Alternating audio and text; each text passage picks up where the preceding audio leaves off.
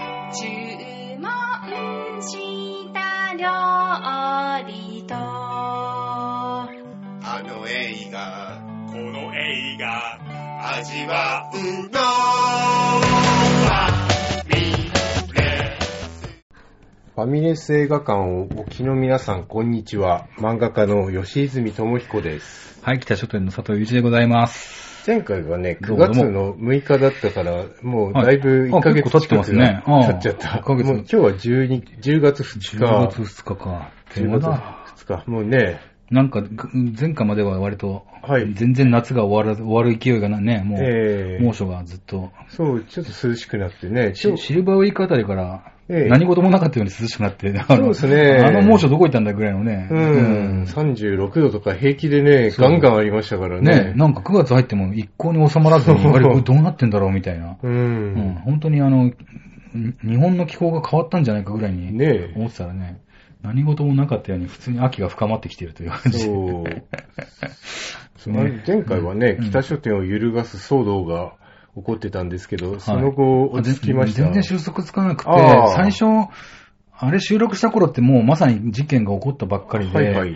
今全然その、特に進展もないままっていうのは、もう、もう公言してもいいんだけど、ほう。もうね、取り、取り次ぎ先、取引先の問屋さんっていうか、まあ要は取り次ぎ店ね。うん。取り次ぎ店ってだって一般的には馴染みないでしょ。はい。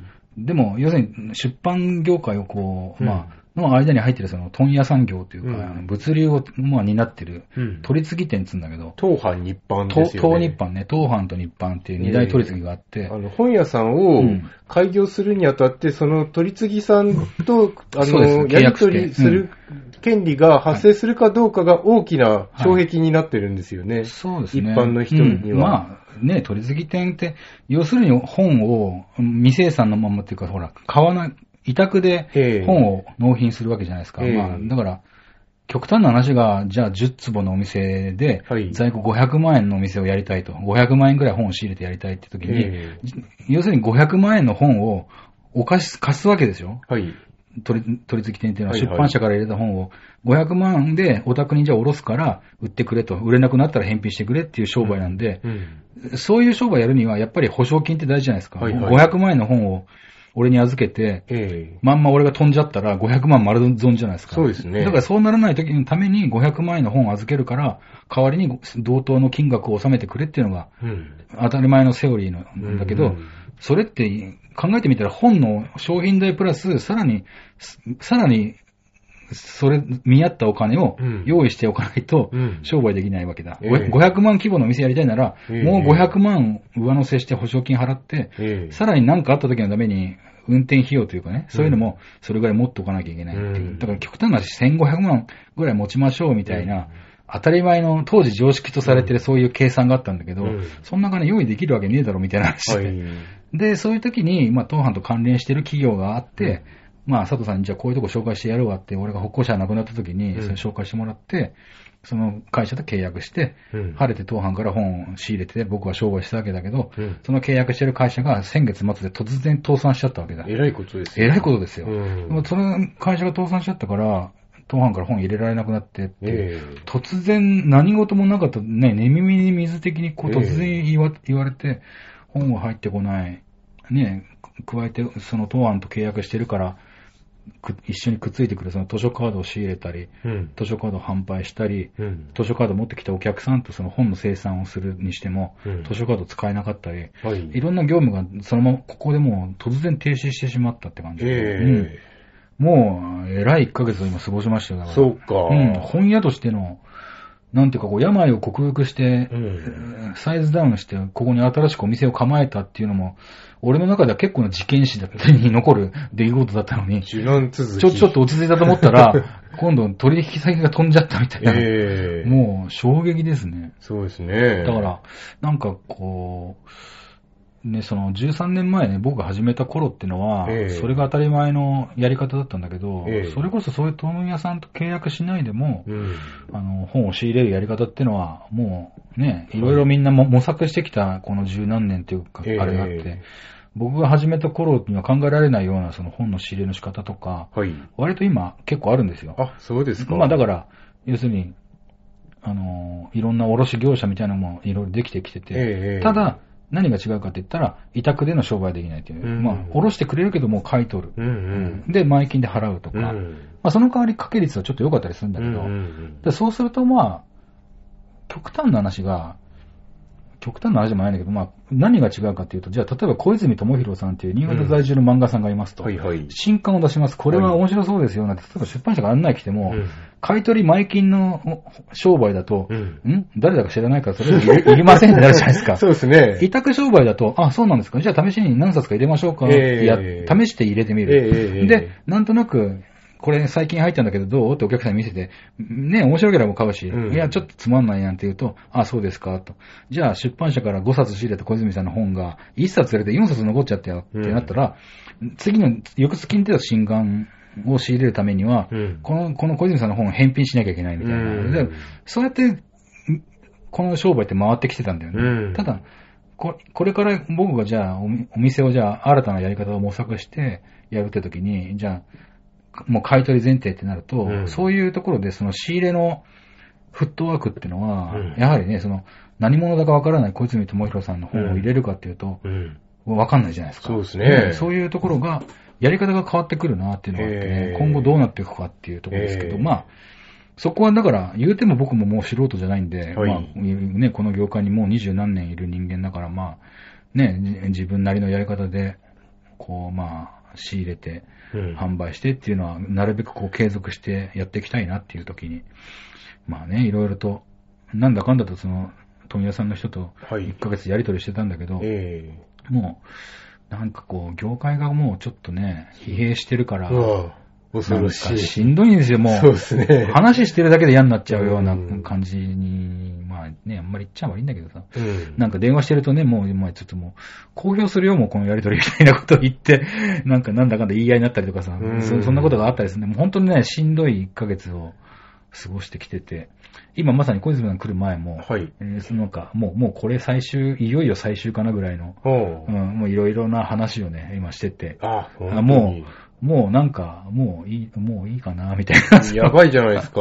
いや、いや、いいかなっていうのは、この人たちと仕事するのはもああ、う、そうしか。潮時かなっていう。あーうん、僕僕は別に何としても北書店のはい。ね、やり方っていうのは、せっかくこんなんで構えて、はい。ああ、そうですかでやめるっていうのはバカバカしいから、そうですね。ね、なんとかやり方を、おかげでほら、サマーベルカーもちゃんと売れたことだし、おうありがとうございます。追加で、 は、あ追加での、納品させていただきましそた。う。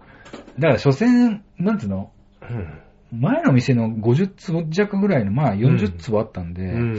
あの店でそうなっちゃうとちょっときついかなと思うんですけど、おーまあ、所詮このなんかね、小回りの利くサイズなんで、うんまあ、この空間なんとかできなきゃダメでしょ、みたいな。まあでもさ、結構この店にしたってね、うあの、俺うちの町に昔あった、ほんとちっこい本屋に比べたらでかいですよ。あ、ここ、うん。そうですか。そう、だから、うんあの、うちのね、並びにあった大野書店っていうのが、うん。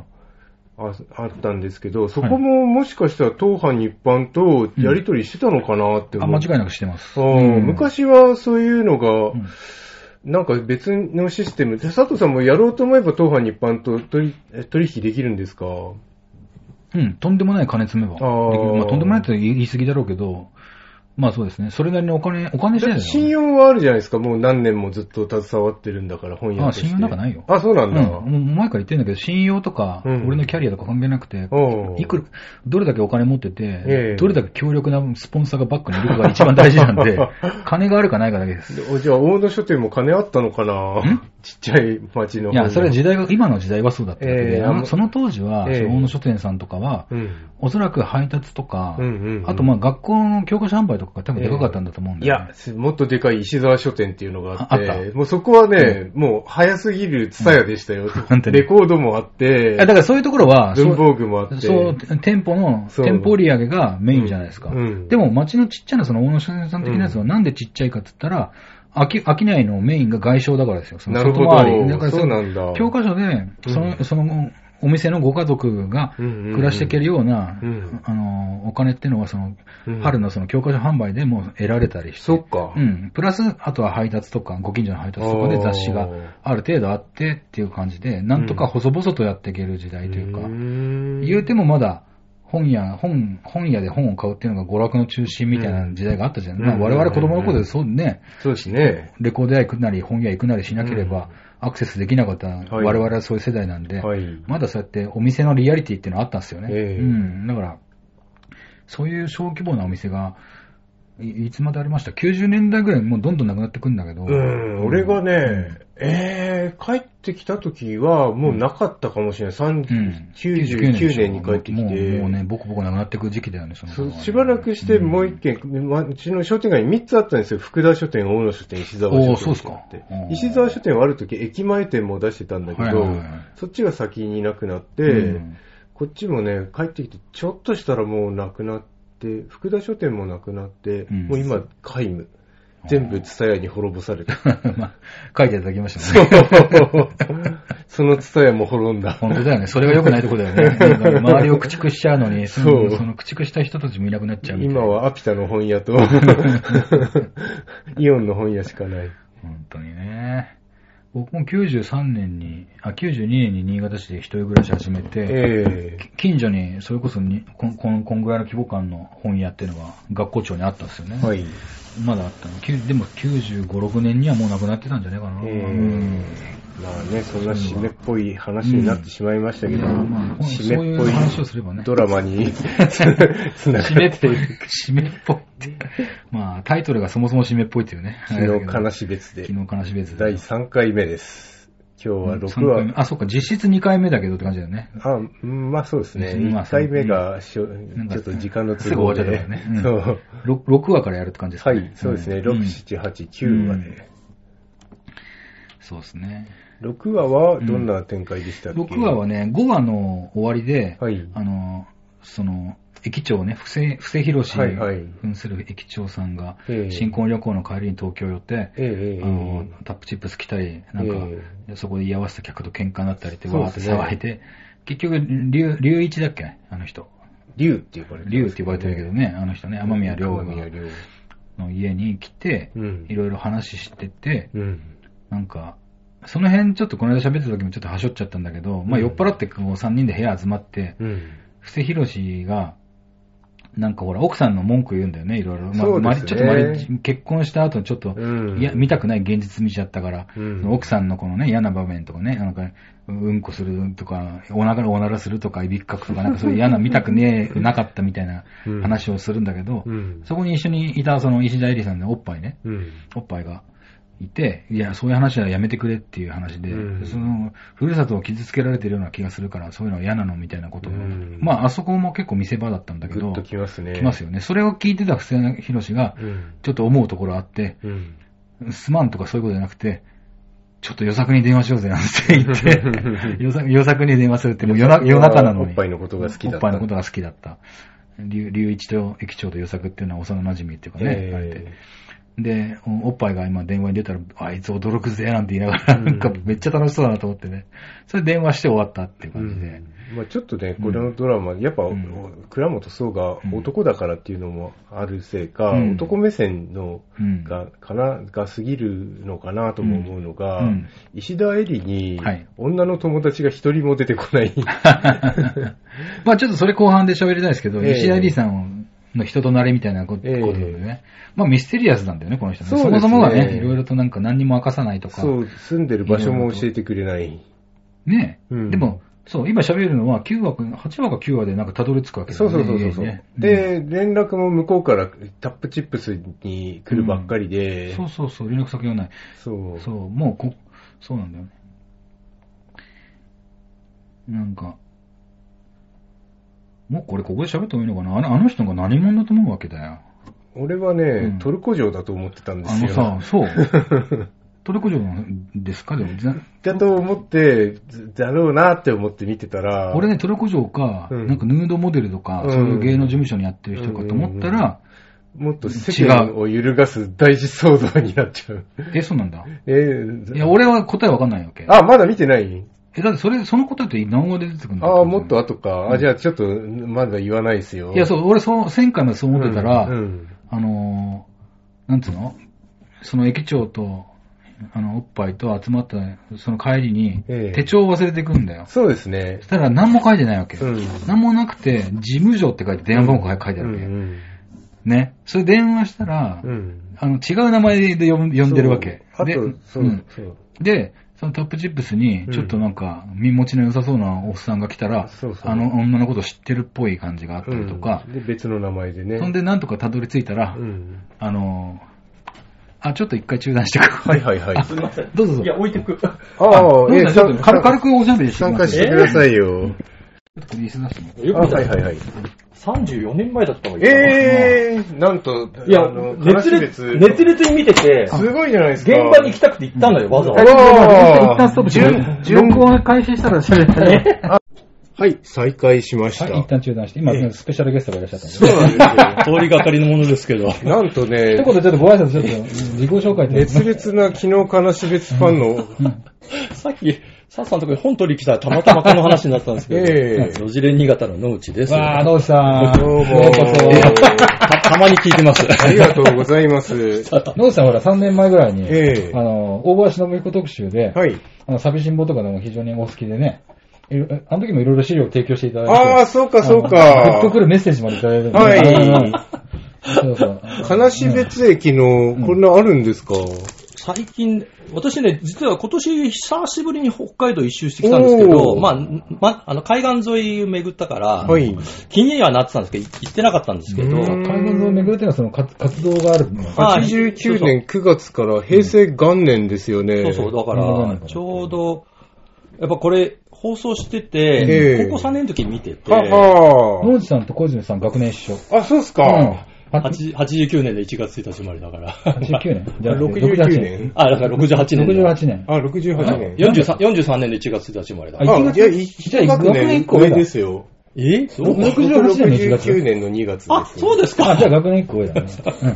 野口さんは67年組と一緒でしょ。多分そうだ。そうですね。ううんん。あ、じゃあ学年だとあ、じゃ野あ、口さん高と上。 3で放送してたんです高三で見てたやっぱやっぱ高2だ。こそこそううじゃですないね。俺、そう俺、小学5年。俺はね、うん剣道部の友達の渡辺くんがむちゃくちゃ見てて、うん面白い面白いって言うからけど、もう途中から見るの嫌だなって思って、なんかね、面白いって、やっぱ当時話題になってんだなと思っうて。ん渡辺くんしか言って ない。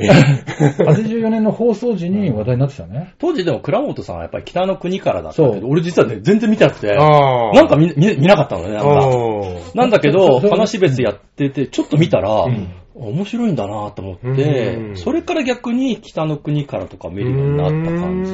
野口さん、当時高高3ってことは、北の国からは、高校、北の国からはね、3年前なんだよ。うん。だから、中学3年とかでじゃあ見てたってことかね。見てたあんまり見てなかった。だから、そ見ての、なかった話別見てから、大学生になったりとか、社会人になってかうんら、うんあ、北の国からも見てみるかって振言っりて、返ってこみようう、でずもねっと振り返っていった俺ら、の周りで北の国からも何の話題にもなってなかったですよ。うんそうかも、そうだよね。あれもなんか特番が、やっぱり跳ねてくっていうのがあっうんて、レンドラ自体は そそんう、なだでかもらないと思うね、最初にね、北の国から気になったのは、 うんま、松本人志が、うんあの、ごガキの使いのトークで喋ってからですよ。あ そうなんだよ。えーそう。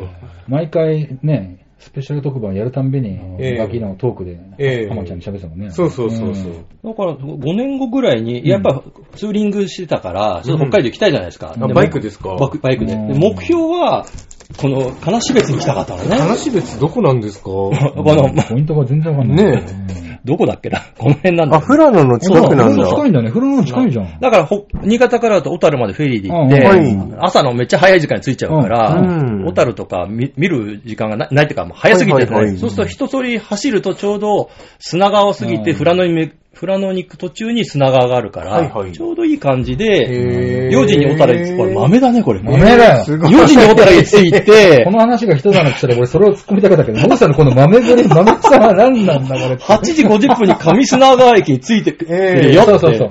金標別って上砂川がモデルなんですよね。そうそうへぇまあ、これ放送からもう5年後だけど、んうんやっぱり現地はね、行くと、ほら、金標別駅。わこのー金標別でロケーション駅です。マップまであって。じゃあ観光地にもうなってるんですね。まあ、なんかね、その、うん今回見てても、あの、さい最後のその、テロップ出るところで、ええ結構みんな協力してくれて架るね。空の街、うん悲かしな別。かなしなんか、上砂川なんとかとかが、割と、割と行政もあ積極的に協力してくれてて、北の国からではそれなかったんで、最初は。あー何者だか分かんなかったから、ゃある程そっ度、かそっか北の国からで認知されもう北の国からかなりて、信用をフジテ勝ち得レビただっけあれね、こ俺は富れ。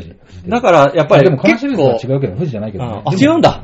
え、T- カナシベース TV、ねあれか。 TBS かな TBS か、日テレ朝かどっちかかな。 TBS かなだと思うけど。でも、北の国からがあったから、うんやっぱりね、倉本総のドラマに対しても、そ相当ね、前向き、前のめりに協力してくれてるのが、ええ俺俺もこのアルバム20年ぶりぐらいに開いたわ。すごいっすね。で、単純、なんかほら、単純に住んでる人がいたでしょ単純単純これ、あもう誰も住んでない、おっぱいのとこですよ。そうそう。いや、行った 行った。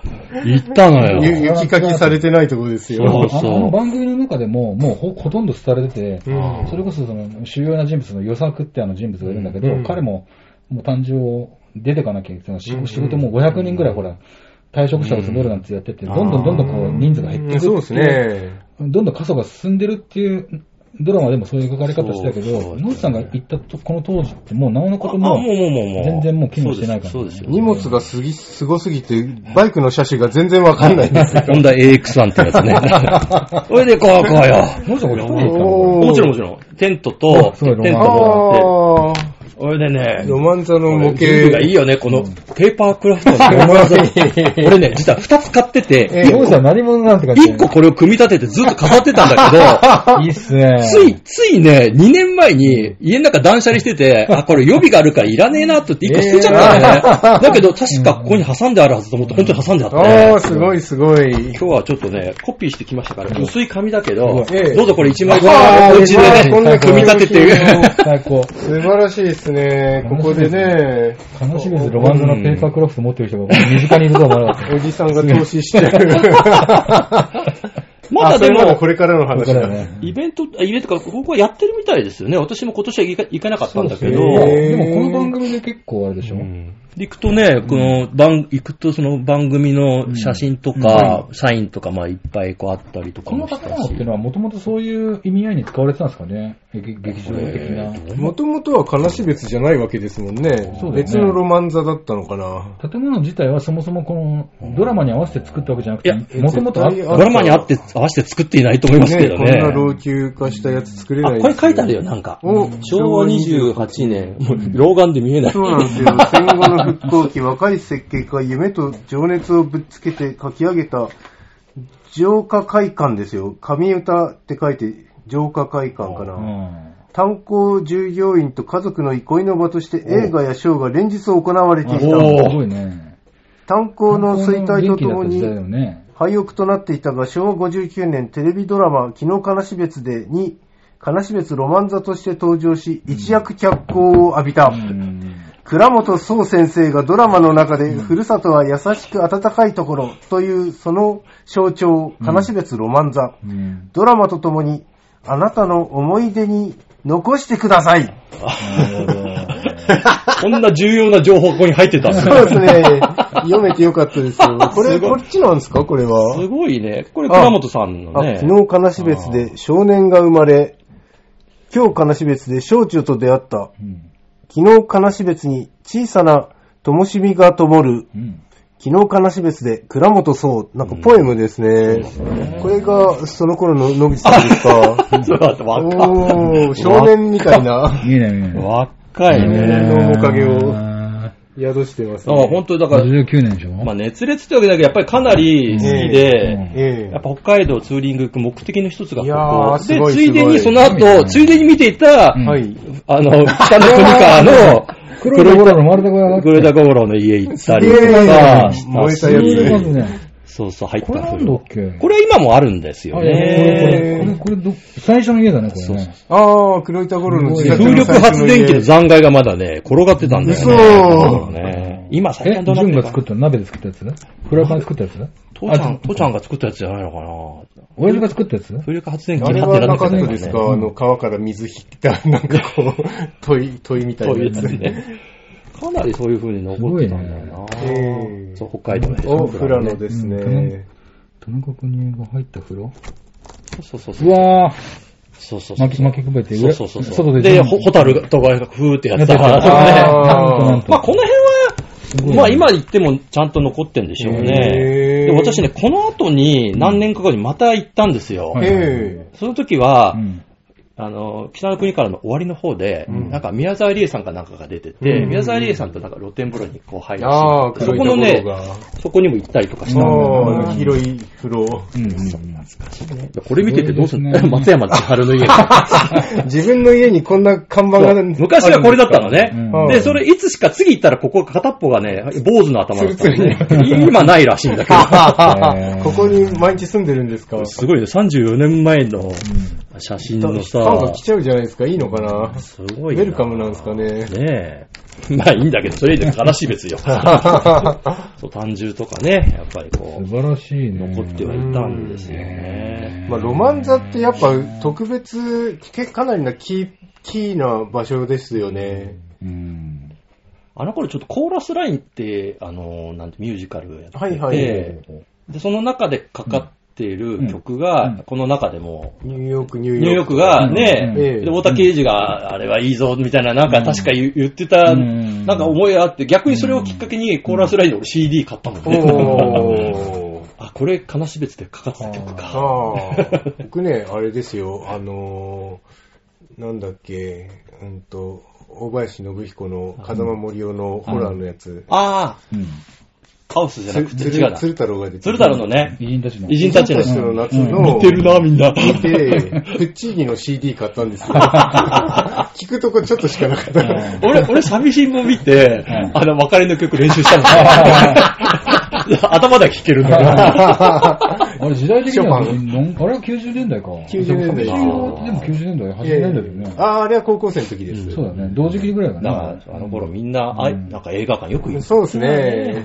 映画元貧気だ乏なっんでた。富田靖子さんで出たてぐらいの頃だよねあ、そうだそうだう。そうんだっそてうこだ。とは、愛子16歳の次だでよもね。このこのぐらいだよね、時代的にはね。この、このはちょっと後ぐらいかう。んあ、このぐらいか。うん。あいや、のそうだ、違う、この、ここ行く前だ。悲しべ別の後ですよ話。ベース、ドラマ84年でしょ。うん。そう。寂しん坊も多分その同時期ぐらいだよね。そうです俺うね。ちうち帰った富田靖子さんのポスターあるかもな。あの、いやああったで寂しょし寂しん多ぼ分。だって貸してもらって飾ってだっけ忘 忘れちゃうもんね飾りながら喋ってましたけどね。ねムーさんはだから当時のその映画とか、まあ、ドラマとか、そうしたものを、別にたまたまピンポイントで大林さんの資料を借りたり、うん今回これ持ってきてくれたりはなくじゃなくて、んそもそもいっぱいあるわけ。いやー、あるかもしん ない。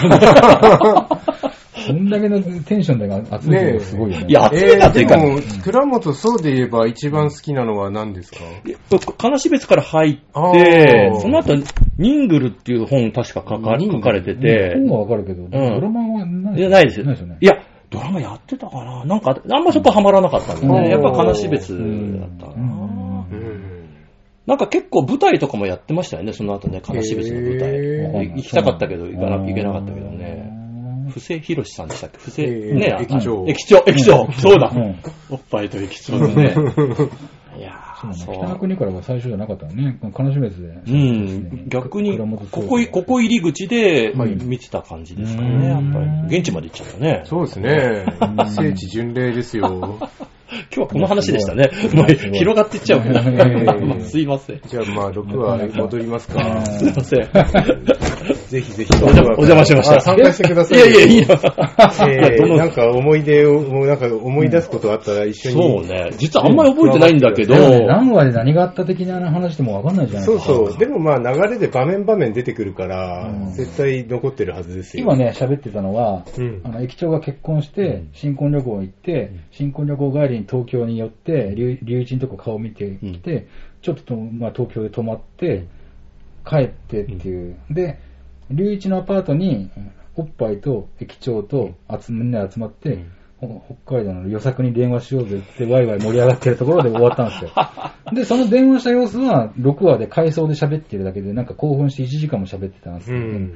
遠距離で東京と悲しみでねえ1時間喋ったら、その、龍一の家に電話料金がどんだけ来るのかみたいな。しかも ね、お母さんがしょっちゅうコレクトそれコールかけてくる。面白かったんだけど、コレクトコールで始まるわけ、6話って。うんあの、あの、悲し別から、あの、ええあの、お客様払いで、あの、電話来てますけど、なんて言って。じゃコあレクトコールは普通よりも割高ですよ。コレクトコールってでも、このぐらいの時代に始まったんでしょいや、わかんない。多分そうだと思う。僕、当時、僕92年に卒業して、ほう彼女が東京行ったんで、かほうな彼女の会社の寮によくコレクトコールをかけて、お願いしてかけたもんですよ。へえ。それあ教えてもらってね、あ、こんな便利なややり方があるんだと思って。うん。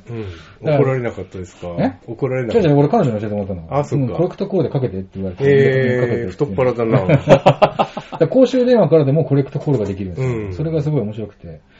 6はもう、その母ちゃんが、その息子、一人暮らしの息子にコレクトコールしてくるってもうどういうことだよって感じだけど、母ちゃん、さつきみどりさんそうです、ね。そうです。そうもう、サッカーボールが最高にいいんで すよ。 いろいろと迷惑かけんだよね、なんかとんね。でもねあのちょっと自由な方なんだよね。あの、金種別に暮らすにはスペックが違いえ。すそぎるうそうそう。だからみんな、あのそうー、軽トラみたいなところに F1 カーが走ってるみたい な、大迷惑。もう存在してるだけで空気を乱す。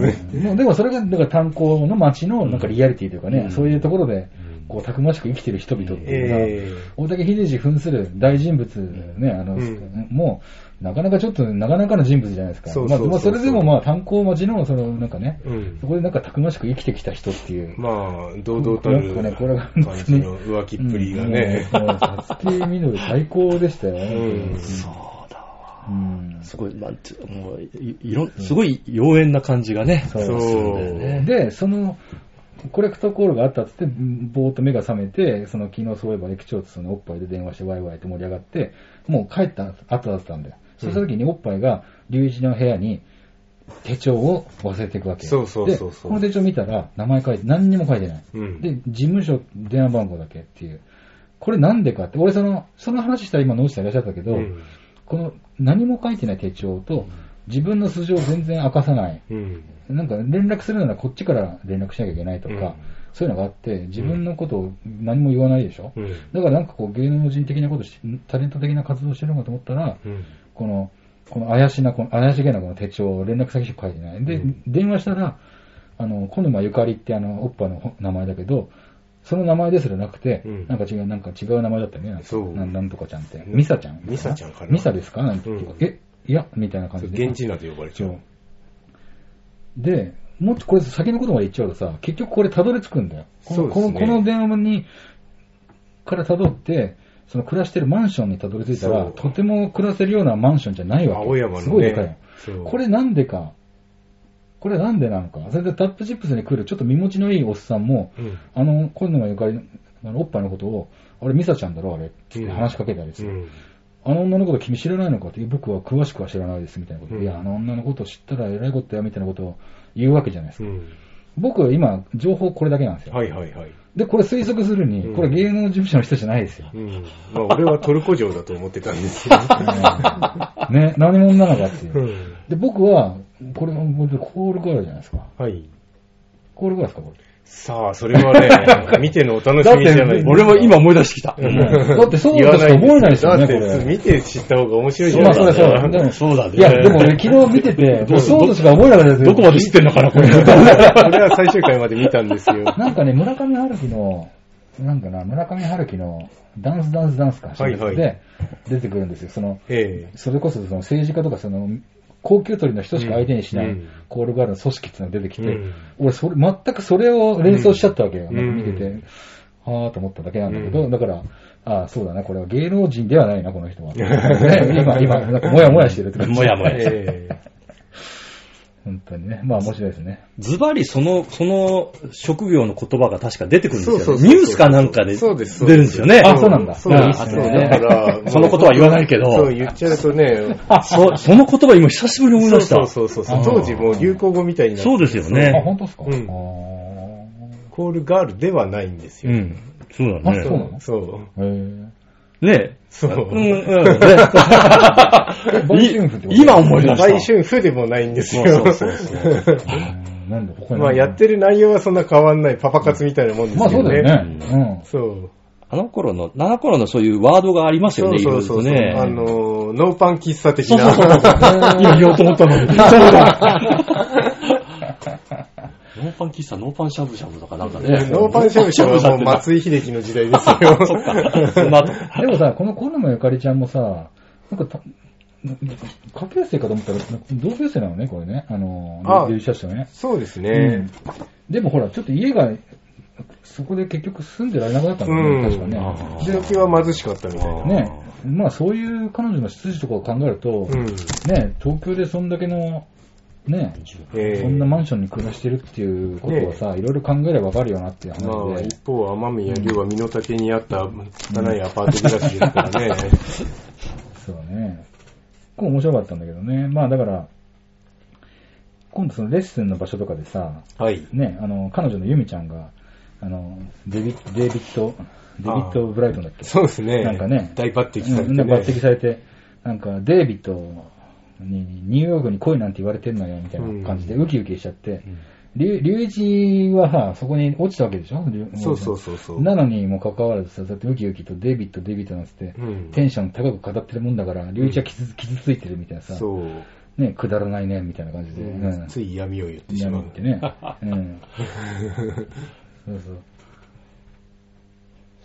佐藤さんのそれを聞きながら絵を思い出してるね。なんかそんな話だったね。なんかい途中聞かれると思い出しますか思い出してくるわ。うんうん途中途中覚えてて、最後はええ最終回何回も見てるからああ覚えてるよく覚えそてうなんでるすんかなだんで見けてんのそれ。ど、ビデオがあったんですよ。ああ。ビデオって何だかえ、録画うちに録は、画してた。そう本放送でですか本放送えー、すげえな。 84年に録画するビデオあったっすうちか早かったんですよ。おー、早いめっちゃ早い早いでうちすね。早かった。え、VHS? VHS。本当にベータにしようか VHS にしようかって親父が悩んでたら、ううんちのデイリーのあの電気屋さんがあの今でいうパナソニックのナショナルだったんですよ。うんナショナルは VHS なんですけど、うんベなんだっけなベ、ーマタそッうク、なのマックロードってやつだったから、なんか、 それでうちは、うんあの、取れたんですよ。ただ、テープは高いから、うん、テープ高かった。親父はまあいいテープ持ってて、で、子供の我々にはなんか30分ぐらあい、ー最初お試しでついてたやつを、うんこれを好きなように、みんな使っていいぞっていうのが悲しい別に入れたり、うん当時のアニメね、ランバインとかいろんなの、これ、上書き上書きになっちゃうから、うんそうですよね結局なくなっちゃうんだけどね。だんから結構見見た覚えがありますね。ほー。全話取るなんて無理なのでね。だからちゃんと上書きされて当時不思議なのは、84年当時だと、テレビのチャンネルガチャガチャガチャっていう感じで、ああれにビビデオデッキつなげて、なんか、なんかできるもんなんですかあの、録画みたいな。いや、ビデオはビデオでチューナー積んでますからね。そうか、そういうことか。いや、なかなか家の中心みたいなね、テレビはテレビでなんかこう、立派なあれで、 ビデオ、ビデオ来た時は本当になんかこう、時を止めたんだって感じ。そうですよ。ねえそうだと思う。生で、ライブで見なきゃ見ないいけないものが、うん後から見れるっていうのは、時を自由に操れる、操れるのかな映画好きじゃないですか。その時、映画撮れるんだって思って撮 って、だからね、あの、森田義満の、あの、沢田健二が出てる、あ、なんつったっけ、あの、テロリストのや太陽を盗んだ男違う違うじゃなくて、えーっと、すごい地味なやつですよ。うんうーんとああ、全然出てこない。 ひどい。えーと、あとね、うんなんだあ、あの人ね、ときめきにシとスきめきにシスだうんうんうん。とか、そんなうのをん、もう繰り返しもう何回も見た、10回 ぐらい見てるんですよね。そんな、普通見ないやつを、もう録画した嬉しさで見ちゃうかうらん、それがもう、森田義満のなんか、もう、俺の中では、森田義満になっちゃって、うん家族ゲーム見りゃいいの に、家族ゲームはね、あの、一番盛り上がる場面をカットして放送したから、なんか、ムカついてあんま見たくなかったんですよ。うんテレビの映画の番組がいっぱいありましたもんね。うん月曜、そう水曜そう、日それぞれ曜、に個土性があ曜、るねう。あれがあって。解説者がいてね。そうモンさんでも同級生とかでもビデオデッキある家なんかなかったんじゃないその当時。いや、まあ、うんまあ、い多くはなかったと思うんですけど。レンタルビデオ屋ってありましたなか、ない。ないよね。ない。ないっすビね。デオレコーうド、んレン タルレコードが中2ぐらいの時にスモーリーレコードたとん名です曲堂しか言ってませんでしたよね。レンタルビデオレンタルはいつからなったのかなビデオレンタル80年代末だからだよね、多分ね。うんうん僕ん家に来たのが87年で俺中2の時だったんだけうど、んでも、それでもやっぱり録テレビを録画するのはあったけど、ビデオ借りてまで見るってことはな、まあ、レンちょタっとあんルまり覚えてないレンタルビデオはね、うん確かレンタルレコード屋の片隅にね、ちょっとした棚がまずできたんですよ。 U&I とかも借りてそう。で、その後、ツタヤが来て、そうだよね。ツタヤがいつか平成になったからだよな、ツタヤもだから。うーん。俺、新潟にいるときは全然それレモンンタさルん当と時どかこにい、たんですかいや、だから、う高校生とかもちろんそうだし、東京行って、せさ三軒茶屋に住んでたんですけど、おーそこに、レンタルビデオがあったけどい、デッキがないから、はい見れないけど、友達がうん、やっぱりバイトでビデオデッキを買っそうて、絶対欲しいですよそね。こにうんね、仮に行くけど、まあ、そんなに、なんかうん、ビデオデッキ買ったのは社会人になって、うん最初のボーナスで、は門前仲町に住んだ時にうねん、そこで借り始めたぐらあい。へ確かに、そうだよね。だからテレビも、テレビもよく見てたし、映画館にもよく行ってた時代ですよね。えそうですねやっぱりーええうんそうですね。すごい。本、昨日かな、10月本放送、ビデオ録画し何度も見た人がいるねえ。こんな身近にいると一商 人が。あって思ったけどなんか、小林さんのうん、かな、あの、寂しんぼの富田康子さんとか、うんおっぱいにしろ、ええなんかちょっと自分の気持ちがある子が、はい。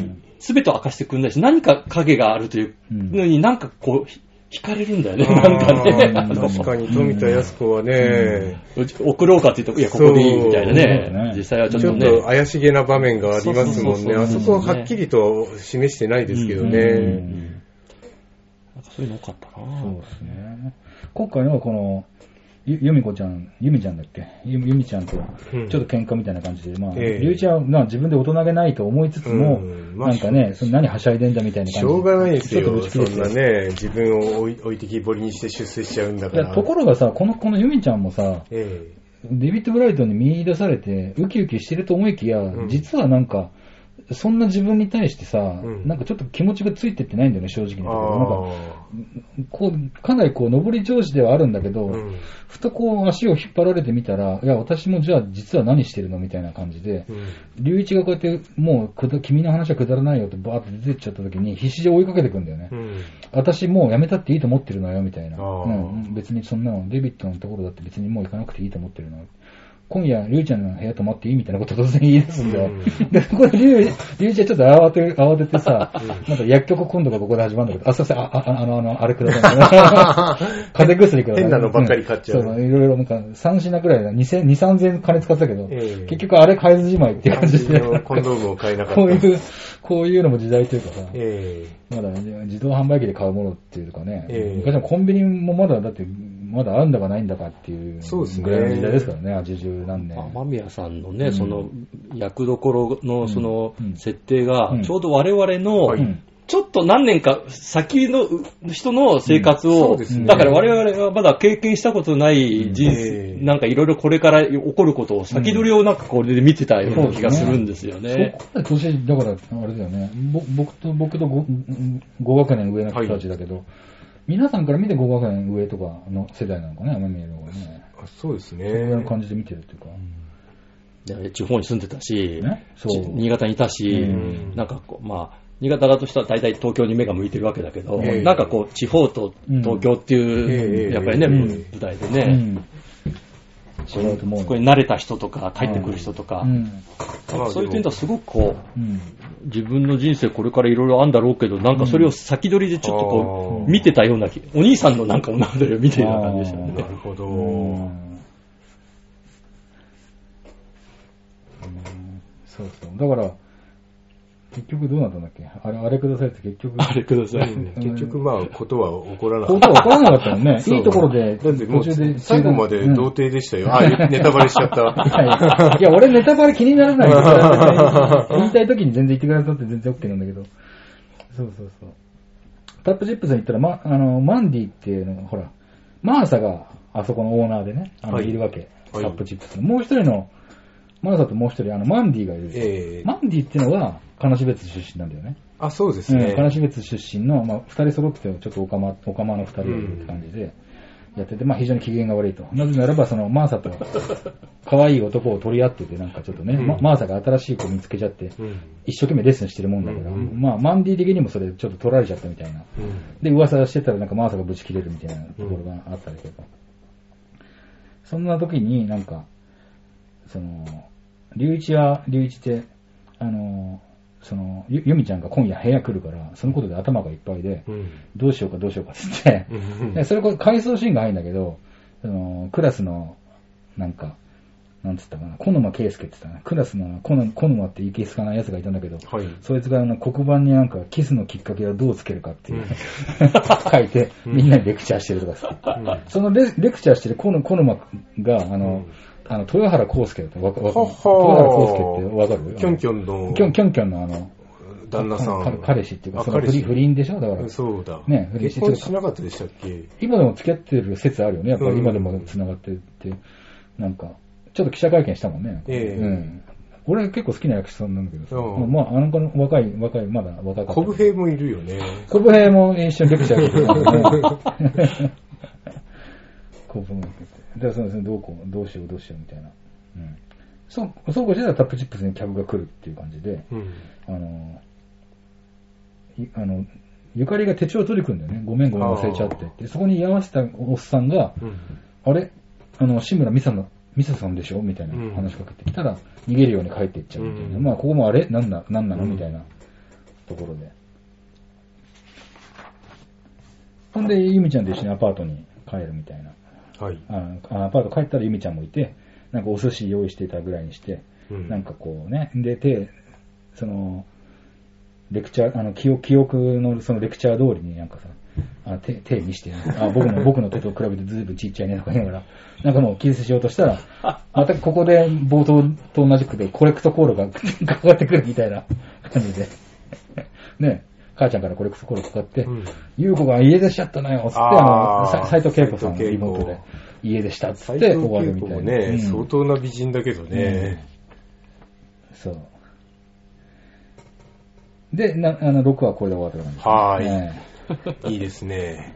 じゃあ、7話いきえま7しょ話いきます。7話の冒頭もまたコレクトコールから始まるんですよ。う。うああ、んお母さんですか。またね、今度、またまた母ちゃんだよね。はい。うん。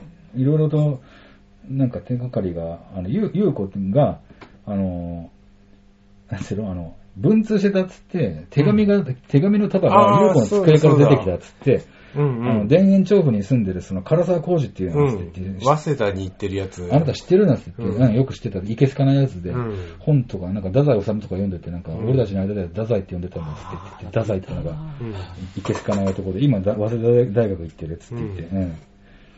そう。俺、僕にとっては初めて見る人種だったなんつってうんう言って、うんん、だけど、うん今、田園調布にいるらしいからって、その住所教えてもらって、家行ったら、うんお母ちゃんとかがいてうん。ね。そうそうそうそう。すっごい歓迎してくれる。歓迎する。まあ、おしゃべり。あれもさ、リア生々しいんだけどさ、田園調布に、旦那さんとか働いて子供学校行ってて、自分が持て余して、なんか、何不自由ない暮らししてんだけど、時間が有り余ってるうん。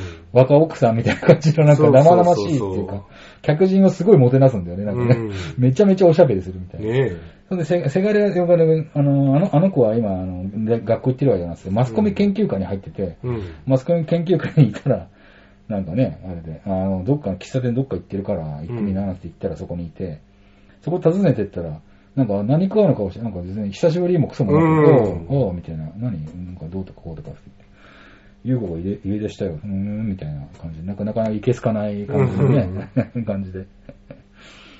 そう。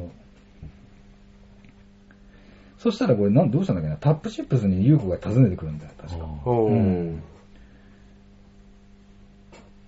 じゃなかったじゃないかうら、んいいんじゃないですかうね。ん。そっから先ってどうだったんだっけなどうだっ けなぁ。クリスさん全然触れないですよね。もううん、自家出ちゃいましたね。そう。なんかね、俺これクリスマスパーティーって書いてあるの何なんだろう俺メモしたんだけどな。クリスマスパーテうィー。ん。多分大竹秀治がクリスマスパーティーを金し別でうん。してるわけよ。あれじゃないですか、あのー、その、なゆんうか、ゆう子とお母さんが、うん、なんか会話の次に食ち事ょしってとる。奮発していいとこで食事しましょうよみたいに言ったら、そう。大竹秀治がうん家族を連れてきてて、そうそうそう、家族っていうか、家族だね。いろんな、そういろいろまそあ、んいろんな人を積んできてる。さつきみどりはこう顔隠したぐらいにしてたら、うん見つかっちゃったら、なんか家族いんのにもかかわらず、ようようようみたいになんか、うんさすが大人物みたいな、うん大行ななんかね、そうそう。感じで。それで、当たり前の顔して、うん奥さんのことだね、自分の奥さんがほら、これ、うんこの人ほら、お世話になってる人でどうとかこううとか、ん当たり前のように紹介するみたいな。、そうんまあでもそれも、それも何食わぬ顔してやり過ごさんきゃっていう感じなんだろうけどさ、まあねあの街で生きていくにはっていう か。うんうん。で、融合的にはそれが辛い、辛くてそ見てりるゃのが辛いでしょうんう。何かその、ケチな幸せにしがみつく母親が悲しいみたいなことで、うん龍一からすると、うん優子の気持ちがよく分かったってね、自分でも僕もそれは母親に対してそれを感じてていや、みたいどなう考えてもいたたまれないよ。そしたらさ大、大人物が来るわけじゃん。うんす末吉って言ったっけ、あの父ちゃん、うん大滝秀治。あ、アパートそでしたすら。突然アパートに来る。う ん。ずかずか、でずかずか入ってくるみた斉藤いな恵子もいて、で、斎藤恵子は押し入れに隠れる。で、今度は今度、ね、あの着いたよ、無事着いたよってことを、今度逆に大竹秀治がうん、悲し別にコレクトコールするんだよね。だからこうんれ、 多分これ、この頃始まったサービスなんですよ。そうか。だからみんな、お金がないとかじゃなくて、コレクトコール使いたいんだよ、みんな。なるほどなんかもう、せっせと使いたがるって感じだみんなしてコレクトコール、コレクトコールをみんなながん使かってる感じ。 NTT から金でももらってんのか。最新の技術だったのかえ ね。ーで、泊ま泊まるから、つってね、なんかアパート泊まってくみたいなうん。感じで、そう。む無理やりに泊まって、酒飲んで、もうのんびりしちゃって。ゆゆう子はゆう子でさ、あの、バレたくないからもう、お尻の中隠れちゃって。うん。だけど話が一向に終わんなくてさ、出るに出れないみたいな感じでね、最終的におしっこ漏らしちゃうっていう。そう、泣いちゃう。泣いちゃう押し入れの中から泣き声が聞こえてきて。切な。そうで、。俺ね、ここがね、こ今回見た4つの中でもうかなりこう泣きの場面で、ちょっとグッときたんだけど、うん。あの、大人物ってさ、龍一と大人物って全然まだ気持ちが通ってないじゃん。多そうで分親す父ねを、親父の後にズケズケ入ってきた人っていう感じなんだけど、あの、そこで話すんだよね。ちょっと一言聞いていいですかって、うちうんあのうちの母親とあなたの奥さんとさ、どっちが大事なんだみたいなこと聞くんだよ。うんで大人物はそんなことは、そんなことは聞かれても困るっていうう、ん。しょ正直なこと言うんだよね。まあでね。そう。で、わそのうちの妻っていうのはさ、あの、野心もなくて、全くね、平々ボンボンと普通に生きてた人で、うんまあなんか好きになって結婚することになって、うんまあ、それがなんか二十何年一緒に連れ添うことになって、ね、俺は、わしは29で、あいつは19で、今わしは56かな、あいつは46になって。そう。その、それで、ふとした時に誕生日祝ってた時に、そのここの辺の、なんかここみかみ、なんかこみかみのあたりに、この白く光るものがあって、うん白髪があったと、一緒に暮らしてきたあの女が、ここに白髪が生えてるんですよね。へいへい、ボンボンで暮らしてきたあの女の、あの女に白髪が生えてて、それを見た時に、より一層この女のことをい愛おしく思ったんだってことを言って、うんだからもう、どっちが大事も何もないんだよって、あんたのお母ちゃんももちろん好きだし、でもうちの家内のことだってもちろん愛してんだ、みたいなことを淡々と語るんだよね。 うんそれに対して龍一が胸を打たれてるっていうかさ、ううんん。この人は、なんか、なんかよくわかんないんだけど、お母さん、誰なんですかって。胸胸を打たれてる自分もいるわけでとかって言って、 で、その大竹秀治の語り、語ってると思ったら、押し入れからなんか、うわーんとかで泣いてる声が聞こ えて、斎藤恵子俺てっきり、大竹秀治の話に感化されて泣いたかと思ったら、おおしっこ漏らして泣いてたってう いん。う。うん。それ、それで終わったって感じで。かわいそう。いや、でもすごいか悲しい、感動と笑いがこう、なんか交互に来る感じで、俺ここすごいいい場面だったそうだわね。。まあうね。ん。そう。まあ、浮気をし,、している人のリアルな気持ちでしょうね。ほんとね。 大人物が56歳、そうそうそうそうそう。我々、 そう、これは、 70ぐらいにしか見えない。ねえ、尾崎さんずずっとあんな、 毛顔だからあれだけど。北の国からの時に52歳とかすごいっすよね、だってう。ん。あの、我々って、要するにファミレス映画館ってこの番組で喋ってるんだけど、よ要は古典と呼ばれるような有名な作品を語ってて、大竹秀治さんの登場率が結構 高いですよね。高いろんな番組出てくるんで、その、その都度、当時大竹さん何歳だったかっていうことはまず検証しないと。もうおじいちゃん、子供の頃おじいちゃんにしか見えなかったんだけどとかさ、そうそうそうそう今はもう全然若いっていう。そう、なんなら40代とかもあったんだろう ね。おじいちゃんなのに。見てた当時は、こう、雨宮亮のええ目線に近い感じそうでですね番組見てそうですて、そうするとうん、大竹英二さんのう、んあの、役割の、とかうん理解できないんですよね。うんまあ自分の父親のことが全てわかるわけじゃ全然な理解でいし。きないでしょ、本当に。うんだけど、うんこの年になってくるとうん、いろいろあるよね、と思っいて。や、でもね、56でね、あの、ん愛人をうね、ん抱くところがすごい。立え、どういう、どういう。つ、立つの。そっちか。まあ、整合だよね。元気だなーって。まあね。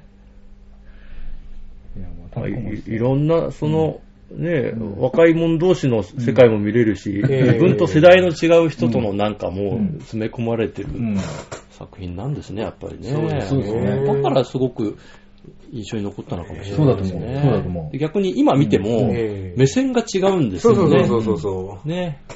ガンダム見てても、アムロの目線だったのが、いつの間にかランバルールの年になって、ランバルールの年で見るのと、ブライトの立場で見るのと、デビル将軍の立場で見るのと違う風うんえにえ。楽しめるのと同じで、この年になってやっぱ悲しべをもう一回見直すと、大人物の気持ちがよくわかるかもしれないううん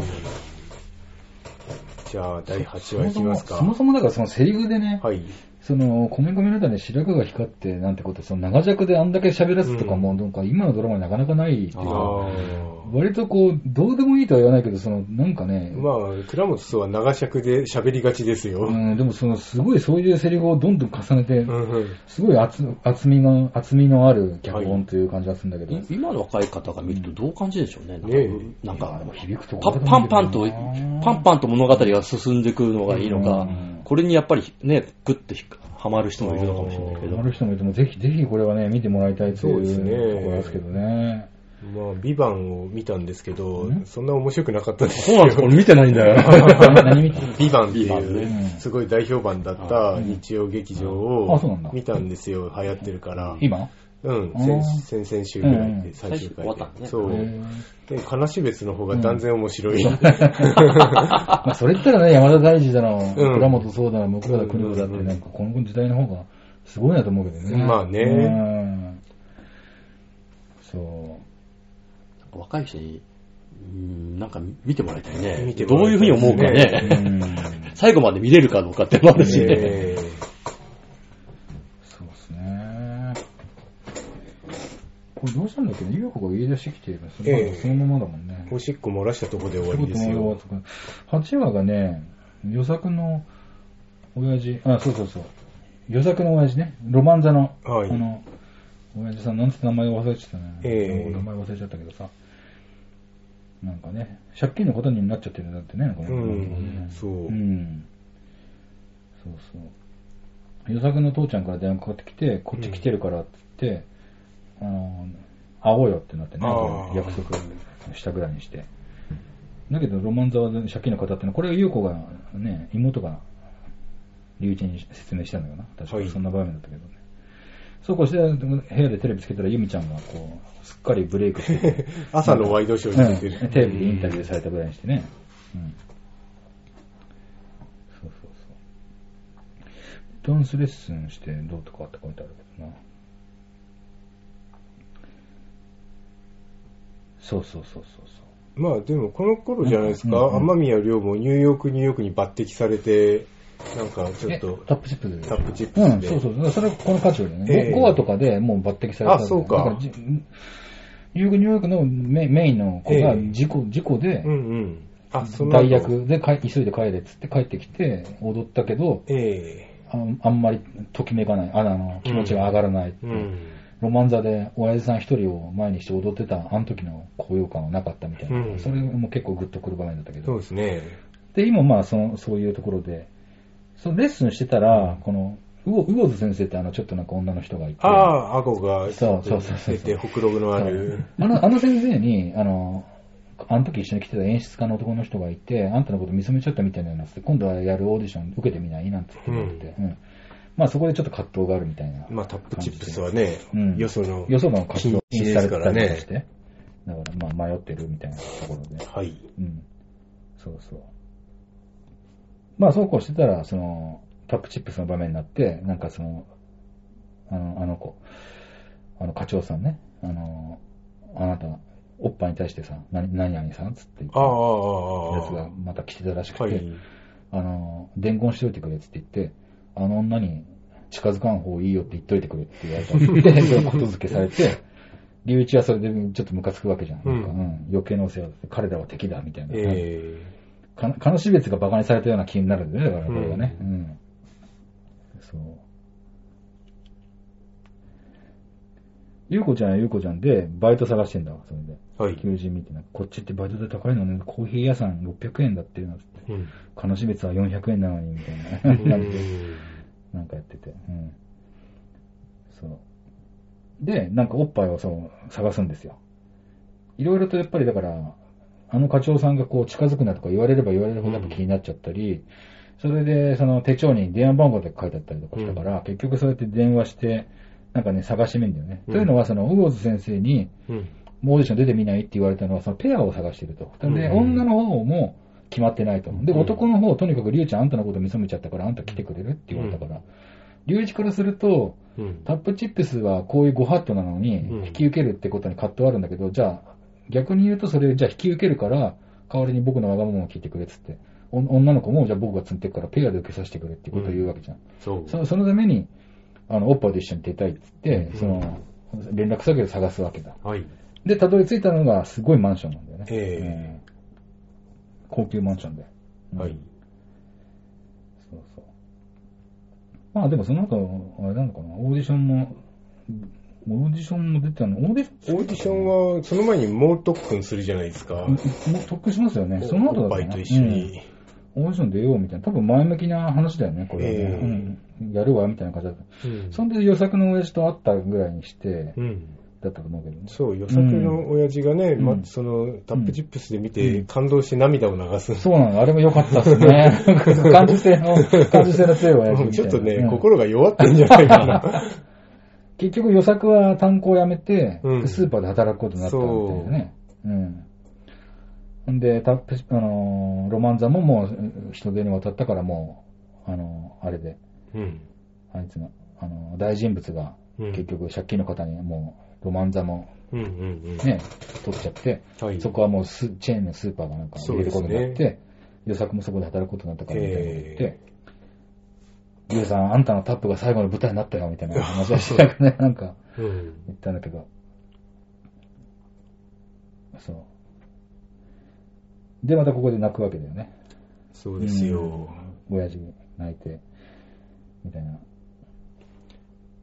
なんか手紙かなんかよこす、なんか今、思い出し俺なんかその、はい太田圭司さんが、その、悲し別のあの映画館やってる人人だったかしらと思ったけど違うんですかあそうだ。そうなんですそうだよね。そう、せでんせん千住みどるさんっていう人でね、オーナーさん出てなんか手紙か後でなんかよこすんだからな、うんなんとかで見たニューヨーク、ニューヨークがうん、あれでよかったよみたいな、なんか涙流してうねん、、そういううんあのシーンがよく覚え、うんなんか思い出したな。うん、俺今回初めてあのね、千住みのるさんって人ね、あの、おお優作の父ちゃんね、ロマンザの主人役を見てね、すごいよいい、いい役者だと思ってね、俺全く知らなかったですけど。これ全何話だったんですか13ですね。 ?13 か。うん 8, 8だと思う。そう。なんかだから、こ高校の時に、そのいろんなことがあってね、親父が泣いたりなんだかんだって、いろいろもううん、高揚感があって、帰り道、オッパで一緒に帰ってんだけど、あの、突然キスするんだよね、こそうですうんね。一緒にやろうっつって、オーディション受けようっつって、うん割とちょっと強気になってるん連中で、なんかそこで キスして、一歩その頃みたいな感じでさ、電話かかってくるんだよね。うんおおっかさんが事故、事故。くだらねえやつね。 でも、でも今回は、まあ茶番ではなんかね、面白かったですけどね。 なんかね、そんでね、うん妹は、えっと、大急ぎで帰るそうそと。う。悲しみ別、まあ9は入りますけど、はい悲しみ別、間抜け通りっていうところで、はい。あの、おお母さんの店があるんだよね。え、はるちゃん。はるちゃん、はるちゃんがあってね、間抜け通りをスリップしたトラックが来て、跳ねられたっつってね。うん。で、駅長から電話みたいな。で、駅長に、駅長と電話で話してんだけど、微妙にはっきりしないんだよね。そうそうそうそうことことの詳細を全然教えてくれないみたいな。うんまあ、その時点でちょっと振りがあるっていうか、うんあ、そうなんちだょっみたといな。ね、俺もね、あの、その、はるちゃんの前の通りをね、思い浮かべて、あそこトラック通んねえじゃねえのって、ちょっと最初に思いましたよ。トラックを走るイメージが全く湧かなスリい。スリップするほどのスピードで走ってくるかとか、ちょっとよくわかんないけどね。うんんで、大人物はさ、君はまだここにいろっすよね。なんかあるかも、なんか、んなんともないかもしれないじゃないかなって言って。うん。何かあったらすぐ電話するからなつって言って、う もう、 ね、大人物と、ね、優子は急いで帰るみたいなさ。うんで、隆一は隆一で、なんかさ、仲間、タップチップスの仲間にお金借りたぐらいにしてさ、いや、実はこう、いろいろ、こう、こういう事情があるからちょっと金貸してくれとかってなって、うん。ウォーズ先生にもちょっと急いでこう事情説明してね、こんはいこんな事情があるからって。だけどちょっと僕の要件だけ伝えるとペアでやらせてくださいみたいな。うん。で、オーディションをなるべく早めにしたいんです。うん。そしたら分かったわって、明日もオーディションあるから、じゃあ明日なんなら出るみたいな感じで、うんそれで話を通してくれるみたいな感じで、うんじゃあ次の日やろうかっつって、うん。うん。で、いろいろと、こう、そういう細々した段取りをして、アパート帰ったら予作から手紙が来てんだ。うん。で、俺もちょっと、その、仕事辞めて、お金がちょっとまた入ったから、ちょっとその、東京一回行っておっぱいの顔見ようと思ってるから、お前手出すんじゃねえぞ。手みたいな、送ってよこせみたいな。うんうんうんそこでね、タップチップスに、あ、伝言、伝言入るのは、ここで伝言入るんだよね。あの子と付き合うのやめろっていうのを仲間、あー仲間が聞いてて、龍がね、お前余計なお世話だよみたいなことを言うっていうのが、で、ぶち切れてるみたいな。うん。うんで、その、その場にたまたまユージも来てんだよね。なんか、ええ用用事があって、タップチップスも。なんか電話してたら、その隙にリュウジが、リュウイチがさっさと出てっちゃうから、慌てて後から追いかけるみたいな場面があったけど、うん。リュウイチはもうすでにその、おっぱいといろいろ時間約束して、うん。アパートに一緒に合流したりしてるから、なんか、リュウリュウイチの部屋におっぱいが来てるのを、外からユミちゃんが自転車で外見たら、あーあ女の人がいるみたいな感じで、ひ引き返してしまうみたいかな。わいそう。ね、かわいそうだよね、あ れね。なんかちょっとタイミングがなんかあれだけど、うん帰っちゃうみたいな。んで、まあ、二人揃ってこう、流流出おっぱいダンスの打ち合わせとか、うんなんかいろいろして、なんかね。うんで、公園でレッスン朝までやるみたいな。うん。ね。で、朝までレッスンして、ちょっと、二人揃ってね、部屋で寝てたら、母親が枕元にいるみたいな。まあ、これ夢だったけど、なんかちょっと、みたいな。ち違うよ、レッスンだよ。レッスンしたんだよって、何、セックスのとかって言って。違う、あんたひどいわね、私がこんな時に、みたいな。うんそしたら、まあ、結局これは夢だったのかな。うんうまたんで、コレクトコールで、なんか電話が来てんだけど、うん。あ、いいですよ、はい、取り付いてくださいっつって言ったら、あ、先方の人が電話切っちゃったから出れませんなんつって言って、うん結局そのコレクトコーラ誰だったんだみたいな感じなんだけど、うん。まあそのまま、あのーとりあえずオーディションにおっぱいとリュウちゃん行って、うん。ペアで受けてると、し審査員のそのなんか音楽ディレクターみたいな人が、うん。ちょっと表情が曇るんだよ、ねうんあ、あの女は、あれみたいな感じで、うんちょっと見たことあるな、あいつみたいな。な君の、君はもういいよ、帰っていいよって 返されちゃうみたいな。うん。で、リュウジだけちょっとピアノ弾くからちょっとタップ合わせてみて、みたいなこと言ってやるんだけど、おおっぱいはその場で返されちゃう。そう。で、もういろんな札がここであるあるかあら、ーもうこいつは何、何、何、なんかそういう感じの女なんだなって、俺このこの時点でもうすでにそのね、もうんう。この人は多分この、あの、会員制のココールがあるかな、この人は多分って 思って、思ってるって感はじい。今はい。そう。うん。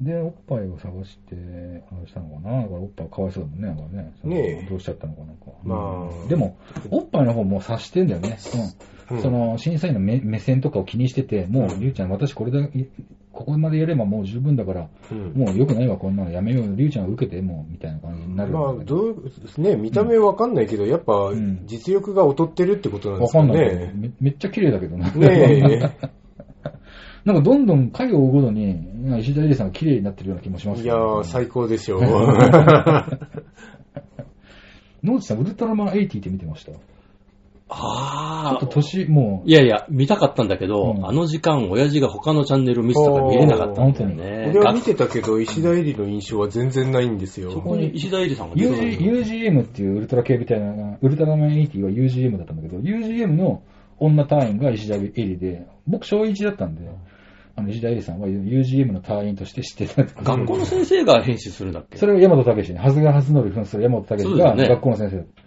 金八先生とか先八そう、先生ま、まさにその時代それの時のウまルトラマンだもんさにまね。さにそうだよね。そう。先生ブームだ。割と等身大なア感ニじ。ソンカラオケでよく歌うんだけどね。ウルトラマン80 エイティのその設定結構好きだったですね。俺はだから小1でドストライクだけど、5学年上だともう中学生の終わりになるじゃないですか。あの、久しぶりにウルトラマンが復活したんそうでですよ。す。そうです。うん。なんかい、ね、いずっと見てたウルトラマンが終わってええ、ウルトラマン8とか、なんかアニメのザ・ウルトラマンとか、ザ・ウルトラマンやったんだねえ幼稚園の時はさ、俺見たけど、うんえーと思って、あれはあんま見見てなかったんだけど、そうそう。そう。でも歌を歌えんだよね。えーあの辺が謎なんだよね。だから俺が見てたウルトラマンって全部再放送で、朝、早あ朝ーうんうんうん一発目の、うんやってた。を再放送で見てたでっすてよいうね。リアルタイムはエイティが初めてだったんだよねはうんそう。で、まあまあ、いろいろとこう帰宅して、あのーどうしたんだっけな。大家から、大家さんに何かあったら連絡してくれっていうのを大事物に言っとくわけだよね。なんかあったら僕いない場合があるから、はいこと付けしといて。そしたらメモが貼ってあって、うん。あの、悲し別に帰らんでよろしいみたいな。あ れってなって、もう、だから家に電話かけたら、勇気が出てくるんだよ。うん。もう、信じられないな、そりゃそうでしょうね。全部嘘だったの、芝居だったのって。うん。だって、で交通費だってむっちゃかかるし。あの、あの、末末吉さっきあの親父。んさっき末吉って言ったか末吉って忘れてたけど。あのおじさんもグルだったのよ。あ で、与作さんも、駅長も全員もう、芝居、もう、お母さんに巻き込まれて、騙されてたの。 ーそうだった、信じらんないな、それおふくろいるんだろ、変われよ、っつったら、うん。もうそっち着く頃よ、つって おふくろはおふくろで東京目指しちゃってて、うん。ええー、なんつって言って、で、チャリで、レイジが外出たら、向こうになんか人だかりとパトカーがいて、その人だかりの中心におふくろさんがいる から、そこで終わるみたいな。飛んでる女ですよ、だからもう。ねえ。どこで、どこに行っても騒動を起こす。これそうなんですか大した騒動じゃないです よ。いやー、さつきみどりいいキャラですよ、でも。今ええ今のところもうベストガールさつきみどりにしかないからあー これはもう、今日喋るのはここまでなんですよなるほどそうですね。。いや、でで、次はうん楽しみです、 10、ね。 11、12、はいは13い。なんかどう、どうなんですか、この。え、いいですよ。そのまあ、おなんかこれ、こ、ここみ、今までの段階で言うと、うん。やはりその、あの、おっぱいが、じゃあ何者なんだってことも明かされるし、うんよ予測と駅長っていうのは、まあ、まあ大体こういう人物なんだってことで、うんここって一山まだあるのこれ。あんまない。まあですね。でもまあそうだよね。だって、そう。山あるとしたら、まあおっぱいのことだよなとか、うん、んまあ、あとね、うん、龍ま一とかあ、予作のお父さん。そう。ロマンザも含めて。ロマだンか座ら、もう借金の方にあれ手放すことになったっていうあ段と、階なんですよまあ、大人物もちょっとあって。そうだよね。いそうやー気になる ちなょうどもう噴火する寸前まで来たそうそうそうそね。うこれからがもう、そうなんですよ。そうです北よの、北でも、での北のも、北の国からも、うん。俺の中ではそのもう最大のすごい山がもう最終回の一個前に来たから、おーなんかどうなんですかね、その物語の山としては。どうだっけな、うんまあでも最後の最後までガンガン行く感じじゃないですかね。最後まで、最後までよ良かった感じだったんでうすん。か、うんいいっすね。もう、まあ、一大理ですよ、なんか。気になるな、気になる。そう俺の中ではもう、俺の中ではもう高高級。もうちょっとね、会員制すごいね、ちょっと、ドラマとしてね、スケールがガンと上がるんですよ。それとまた最後の最後、こ気になるなの男友達3人がね、またい、なんかそこが、なんか、あこう、いいいわけだ。い、いいあれがあるんだよね、またね。お前、行けよ。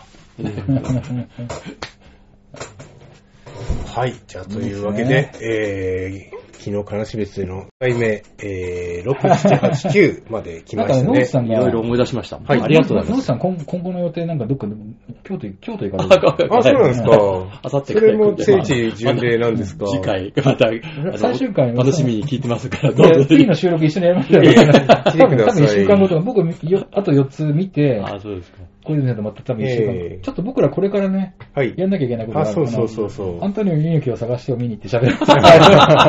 映画を見なきゃいけないから、ちょっとね、ええいろいろやることあるんで。はい。ムースさん帰ってきたぐらいじ ゃあ次回収録してない。ありがとう。よろしくお願いしますいやありがとうおござい邪ま魔すしました。すいありがまとせうんご。ざいましどうもた。どうもお疲れ様でした。注文した料理とあの映画この映画味わう